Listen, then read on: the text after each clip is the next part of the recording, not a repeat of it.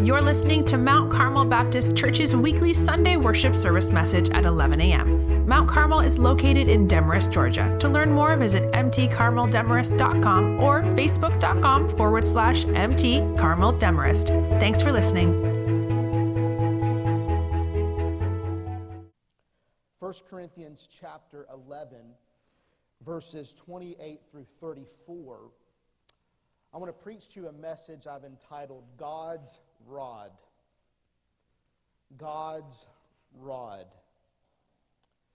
According to United States law, whoever knowingly mutilates, defaces, physically defiles, burns, maintains on the floor or ground, or tramples upon any flag of the United States shall be fined or imprisoned for not more than one year or both. To deface our flag is to incur a penalty. Today we gather to render honor to whom honor is due. We have laid out before us the emblems, the flag, so to speak, of our Savior, our banner, the root of Jesse, the everlasting Davidic King, the Lord God, Jesus Christ. And I do now most solemnly warn you as a pastor of Jesus' flock, his church, that while all of us are welcome to partake of the bread and the cup, you are liable to take them in an unworthy manner and so trample on the emblems and incur a penalty. You may not rush haphazardly or unadvisedly to this table. You must come with conscious, cautious contemplation. What does it mean to take communion in an unworthy manner? And even more so, what is the penalty for taking communion in an unworthy manner? The Corinthian church in today's text had abused communion. Communion transpired in a setting known as a love feast. It is akin to our fellowship meal, something like what we do on Wednesday nights. Each person brings food to share, and here's what was happening in the Corinthian church the free and rich came early to the meal with their delicacies. The slaves and poor came late with very little. And by the time the slaves and the poor arrived, the rich had already finished feasting, and the poor sat and starved. And it was sometime during this meal or after this meal, communion was to transpire or to take place. Do you see how this love feast, what they were doing in the love feast, was undermining what communion meant? That Jesus came not just to save each of us as individuals, but Jesus came to save each one of us as members of his body, the church. Communion is not just about your individual communion with God, it is about your communion with the saints that sit here with you today. So, the love feast that was meant to endear the saints to one another became a scene of obnoxious gluttony carnal unkindness and sinful neglect of poor brothers and sisters due to relationships within the church, it was causing the people of the Corinthian church to take communion in an unworthy manner. Because of the Corinthian church's abuse of communion, God visited his flock with a rod. With a rod. Let's read 1 Corinthians chapter 11, verses 29 through 32. And he is speaking to the Corinthian church, but this applies to us as Mount Carmel Baptist Church, all gathered here today. And this is written to you For whoever eats and drinks without recognizing the body. Now, pause real quick right there. It's interesting. If you were to read 1 Corinthians 11, the times which he mentions Jesus' body, he refers to it as Jesus' body and blood. Many scholars and commentators think when it says recognizing the body, it's not a reference to Jesus' physical body, but his spiritual body, which is who? You, the church. So we notice this. He says, Whoever eats and drinks without recognizing the body, he's talking about each other, the people gathered in this room, eats and drinks judgment, God's judgment on himself. This is why many are sick and ill among y'all, and many have fallen asleep. That's a Christian way of saying put to death. They've died. If we were properly judging ourselves, we would not be judged. That's by God. But when we are judged by the Lord, we are disciplined so that we will not be condemned with the world. Please notice the, the way this is working. All right? If we fail to judge ourselves and take communion in an unworthy manner, we come under the judgment of God. And if you're a believer, you cannot come under condemnation. That is left for the lost, unbelieving world. But please notice what you can come under here. You can come under God's discipline. The very first thing I want you to write down in your notes is God's rod of discipline. God's rod of dis- discipline can be brought to us. And in the manifestation of discipline on the Corinthian church, it showed up as what within the church when God disciplined the church? Does it saying the text? Many were what? Sick and died, dead because of the Corinthian church's abuse of communion, God struck many of the church members with sickness and even death. Now, here's another part I find fascinating if you think about the whole context of 1 Corinthians. The next chapter, in 1 Corinthians chapter 12, Paul goes on to explain these supernatural gifts of the Holy Spirit that were manifesting themselves in the church. And one of those gifts were gifts of healings.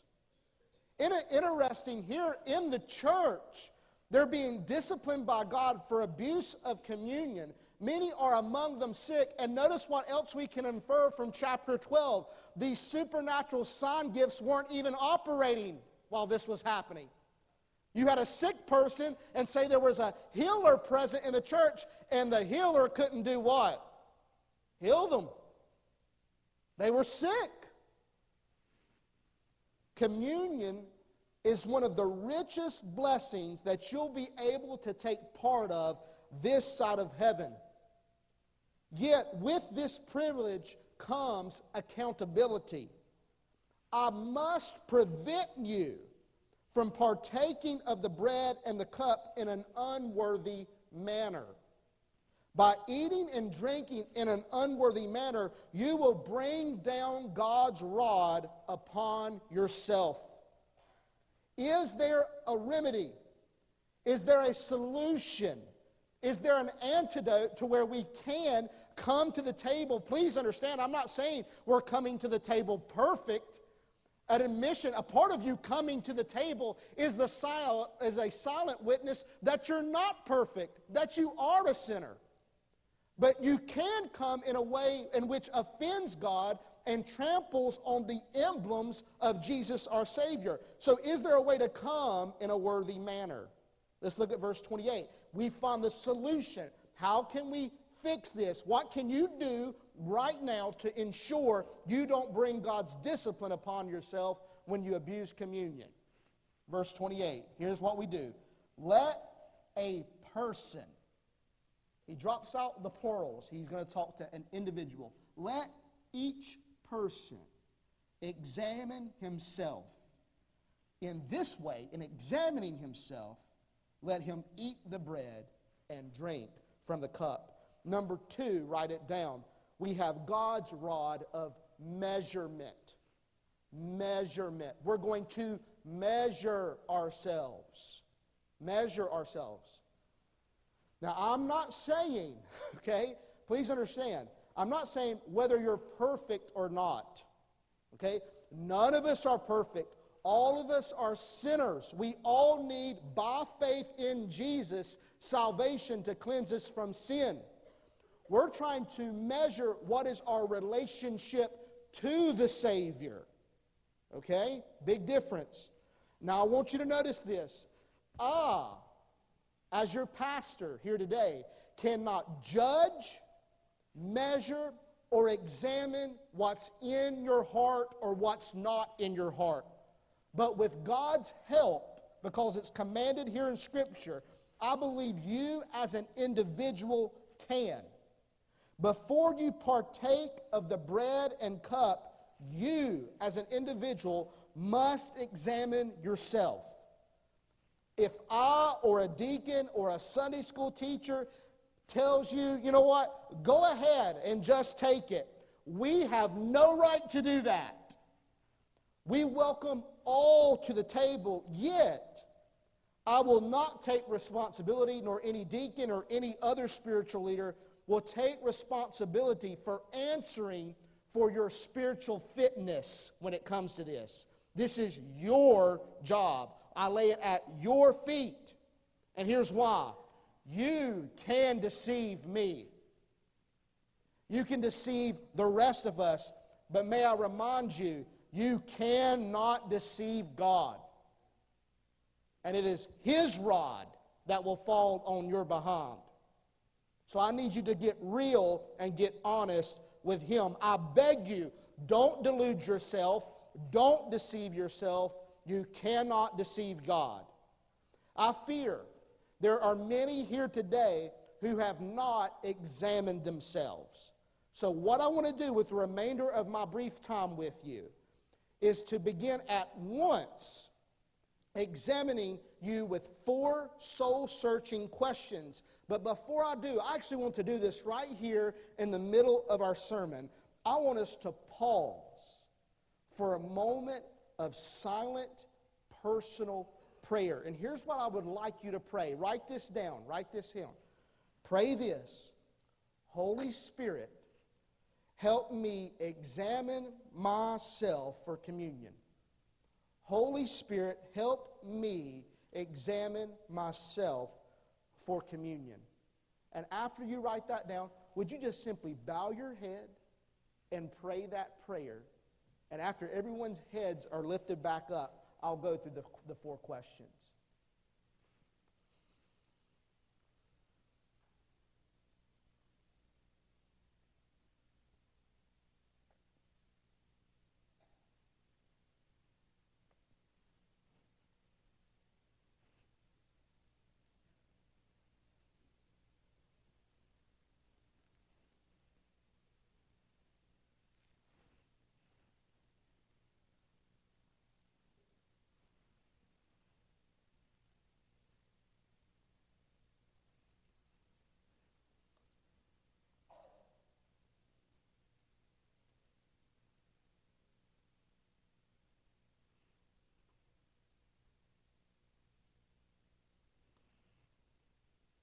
First three questions are implied in the text because you're dealing with a Christian church.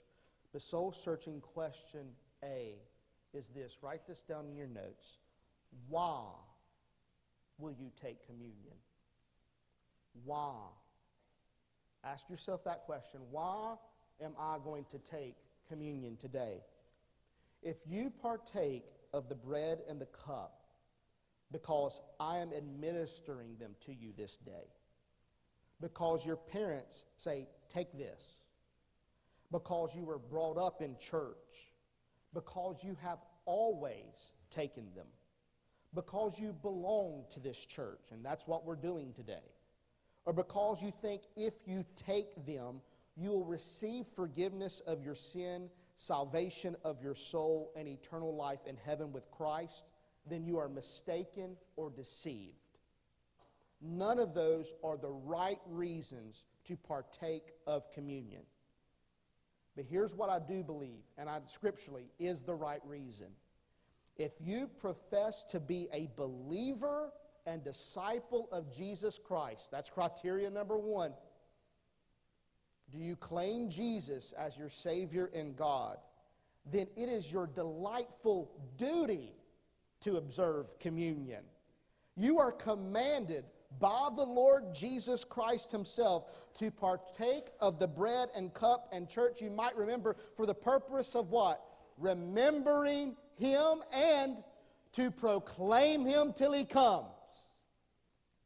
So I want to ask you is that your reason for why you'll partake of the bread and the cup? Will you enjoy communion to please Jesus? Soul searching question B. B. Write it down.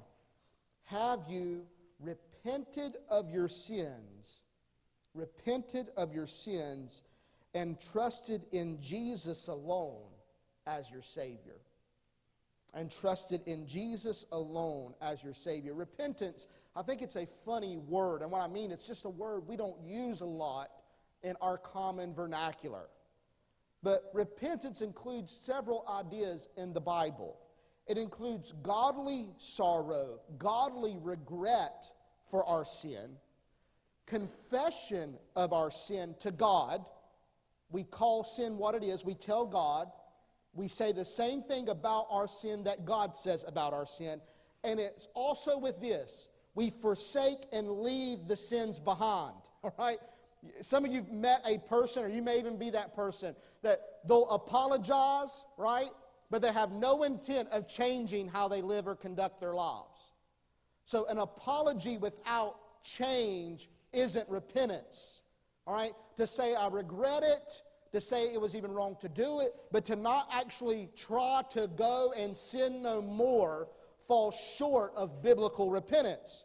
Yet, what I want you to notice is even with perfect repentance. Even if you mourned your sin till you had no more tears, if you confessed throughout eternity you were a sinner and you forsook every sin you could possibly forsake, that is not enough to save you. All right? Because there's two things, there's two sides of the coin. It's repentance and what? What did I say? Trust in Jesus. Repentance is just a part of our response to Jesus' death for our sins. He died for the forgiveness of our sins. And with the help of the Holy Spirit who raised Jesus from the dead, we put our sins to death. We trust in Jesus' death alone to secure our salvation and to forgive us of our sin.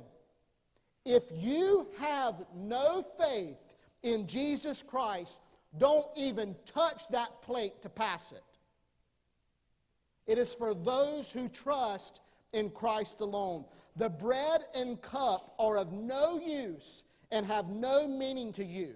In fact, to partake of it while you're an unbeliever is to only increase your sin and your guilt before the spotless Lamb of God, the infinitely holy and perfect Jesus. Let me ask you are you persuaded in your heart that your hope is built on nothing less than Jesus' blood and his righteousness? Is that your stance? Is that the stake you'll make? Not a child dedication, not church attendance, not baptism, not any other good work. If you are not persuaded that you are a true believer in Jesus Christ, you will take communion in an unworthy manner. And I'll tell you, if you pass the plate and do not partake because of honest examination, you say, Josh, I'm not really a believer. I rejoice over your honesty, but then I, I implore you, then come to Jesus. Make it right. Be saved today. Repent of your sins and trust Christ alone for the forgiveness of your sins and the eternal salvation of your soul. And then eat with us. Soul searching question C. Soul searching question C. What do you feel about your sin and Jesus? What do you feel about your sin and Jesus? Hey, church, we can eat some bread and drink some juice anytime. We can get together at my house. My wife's probably not prepared for all that bread and juice, but we can go do it. What makes this time so special? What makes these elements so special right here? It's what's around them, it's the context. Unless our hearts, this is something on the inside, something I can't examine, you have to tell me, are occupied with a devout contemplation of the presence of God, unless our hearts are filled with our own nothingness before Him, unless our hearts are humbled by the great distance that Jesus spanned, unless our hearts are in awe of the glorious sacrifice of Jesus, it's just some bread crust and grape juice. That's what this is. What are you bringing to the table? What are you remembering? Who are we proclaiming? That's the context that makes this meal special and unique and blessed and beneficial. Tacit in communion is mine and your sin and guilt. Our contribution to salvation and forgiveness is this rebellious souls and shameful sin. That's what you and I have to offer Jesus.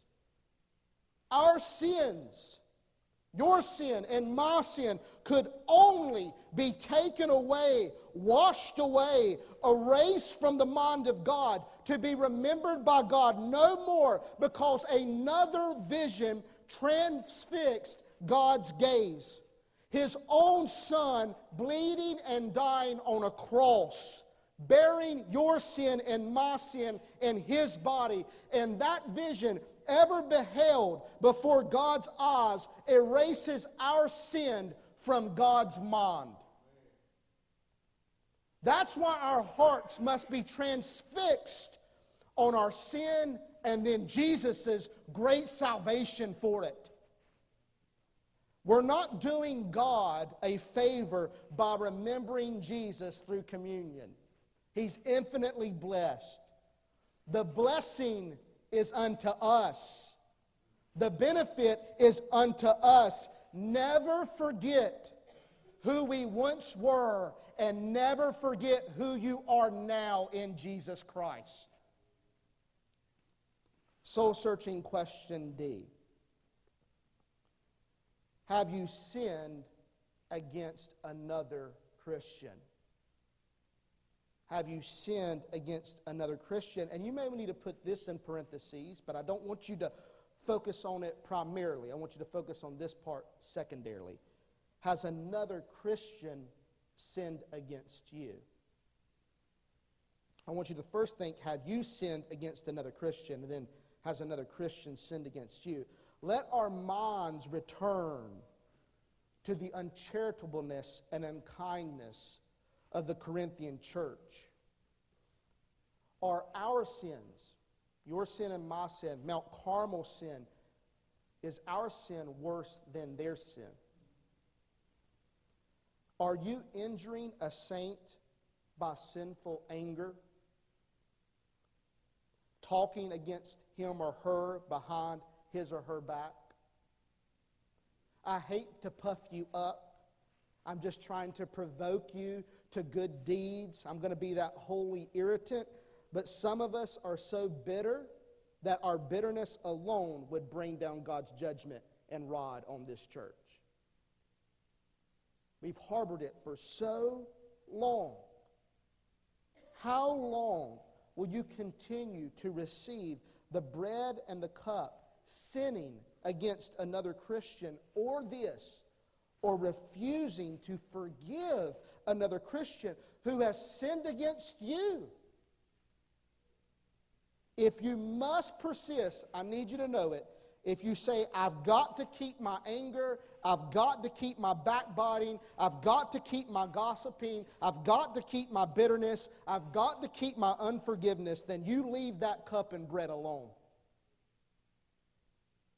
And if you want to enjoy that cup and bread, and I've shared this with the church, and some of you are new sitting in here today. It will not be as much about you coming down the aisle to pray as it will be coming across the aisle to either offer forgiveness or receive forgiveness. May I remind you of what the Lord taught us to pray? Forgive us our debts. How? As we forgive our debtors. You see the proportionate there, the ratio? God has forgiven us of an immense debt we can never repay, and yet some of us are still holding the debts of others against them. And God's saying here, maybe I'll just return it in kind. If you're going to continue to hold people's sins against them, and I've forgiven such a great debt, maybe I should hold your sin against you. And, ladies and gentlemen, I know this is easier to preach, trust me. It is hard sometimes to just let it go.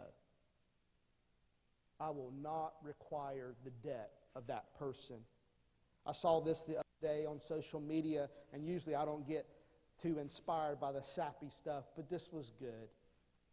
He says, I pray you heal from the things no one ever apologized for. I pray you heal from the things no one ever apologized for. And that's going to be a hard thing. I deal with this pretty much at every communion because you know my stance that communion is just about is just as much about our community as it is about our personal relationship with the Lord. There are some of you in preparation of communion have went and sought brothers and sisters, Christians, and asked for their forgiveness and they refused. You say, Where do I stand? I want you to know this. That's on them. Reconciliation takes two parties, forgiveness only takes one. You understand that? That Jesus has already fully offered forgiveness in Christ, but none of us are reconciled to what? You accept it. And there's going to be individuals that you've extended forgiveness to, and what do they do? I don't want that. I would rather have my bitterness and anger towards you. Then you've done your part, and you're absolved of that. But what I can't let you do is if you continue to harbor up bitterness or unforgiveness, I need you to know with general respect, you will drink down and eat up God's rod of discipline upon you. Is there any comfort in, their, in this passage? There is. Look at the very last paragraph here, verses 33 through 34. Therefore, that's a good, good therefore. Therefore, my brothers and sisters, when you come together to eat, welcome one another. Notice how simple. You know how Paul fixes it?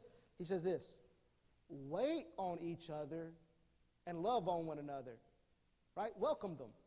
Because you can't welcome somebody if you're stuffing your face full. He's like, stop, stop, and go welcome one another. And then look at the next verse. If anyone is hungry, you're starving, you can't wait. I've been there. He should eat at home so that when you gather together, you will not come under judgment. He's like, bro, go get you a snack. He says, I'll give instructions about the other matters whenever I come. The poor Corinthian church was a mess. He's like, that's all I got time for. But here's the part that I want you to see. Write it down. Three, God's rod of comfort. Comfort. There's comfort in this passage. Notice what could happen. The church could mend their ways and not come under God's discipline. Hey, church, rejoice. Isn't that good? That you could do something right now about your situation and enjoy communion. You could change we can come to the table for the right reason. You've heard the wrong reasons, but you can come today for the right reason. You can repent of your sin right now and trust Jesus alone for salvation right now. Right now, you can contemplate and humble yourself before the awful, inky blackness of your sin, the coursing red blood pouring from Jesus' veins and the hot white robes of righteousness he will freely give you. You can think about that right now. You can look around to your spiritual family, your neighbors, the ones sitting beside you, and you can forgive them. And you can love them just as Jesus has forgiven and loves you. There is a rod of discipline, there is a rod of measure, but there also is a rod of comfort that's given here in this text. May our great shepherd staff draw his flock together to himself at his table, and may we sup with